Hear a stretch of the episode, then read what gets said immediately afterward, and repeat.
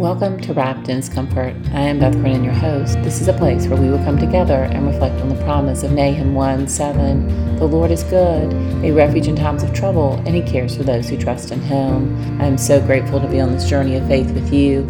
We will come together, read Scripture, pray, and we will rejoice again and again in God's faithfulness to us. On today's episode of Wrapped in His Comfort, I want to remind you that absolutely positively nothing can separate us from the love of God in Christ Jesus. We've been talking about God's love for us and how we are His beloved children, and how God's love gives us hopes and grounds us here on this side of heaven that we're able to be deeply secure because of God's love for us.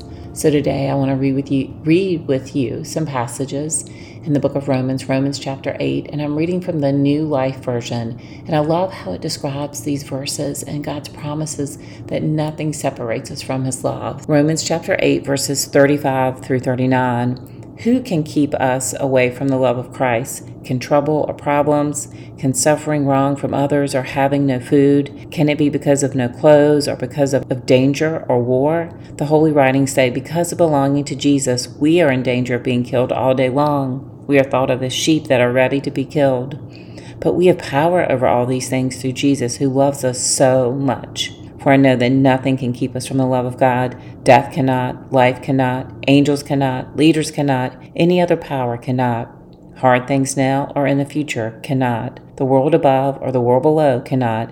Any other living thing cannot keep us away from the love of God, which is ours through Christ Jesus our Lord. I want to encourage you today, wherever you find yourself, you may find yourself in a joyful, content situation, and God's love is right there with you. But you may find yourself in one of these circumstances that it describes. And it, it feels like we might be separated from His love, but we're not.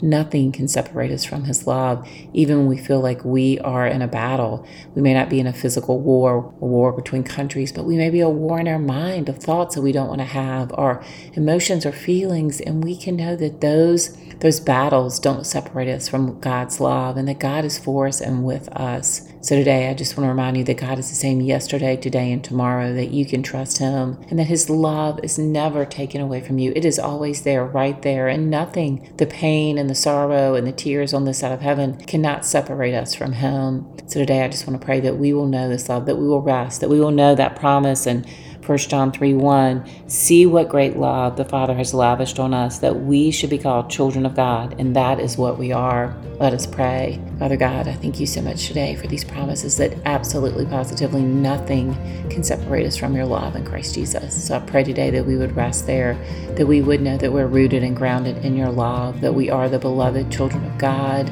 Lord, that we can have hope that we can turn to you, that you are the same yesterday, today, and tomorrow, even though our circumstances, our feelings, our experiences may change, Lord, that you are the same. So we just thank you that you are trustworthy. We thank you for the Bible. We thank you that it is a lamp and a light to our feet. Lord, we pray today that we would spend time with you, that we would bask in you, just like sitting in the sun, Lord, that we would just receive the warmth and comfort of your love for us today, that we would walk as the beloved children of God. So we praise you and we thank thank you. And we just pray all of this in the mighty name of Jesus. Thank you so much for joining me today on Wrapped in His Comfort. My prayer is that you have tasted and seen that the Lord is good. Blessed are the ones who take refuge in Him.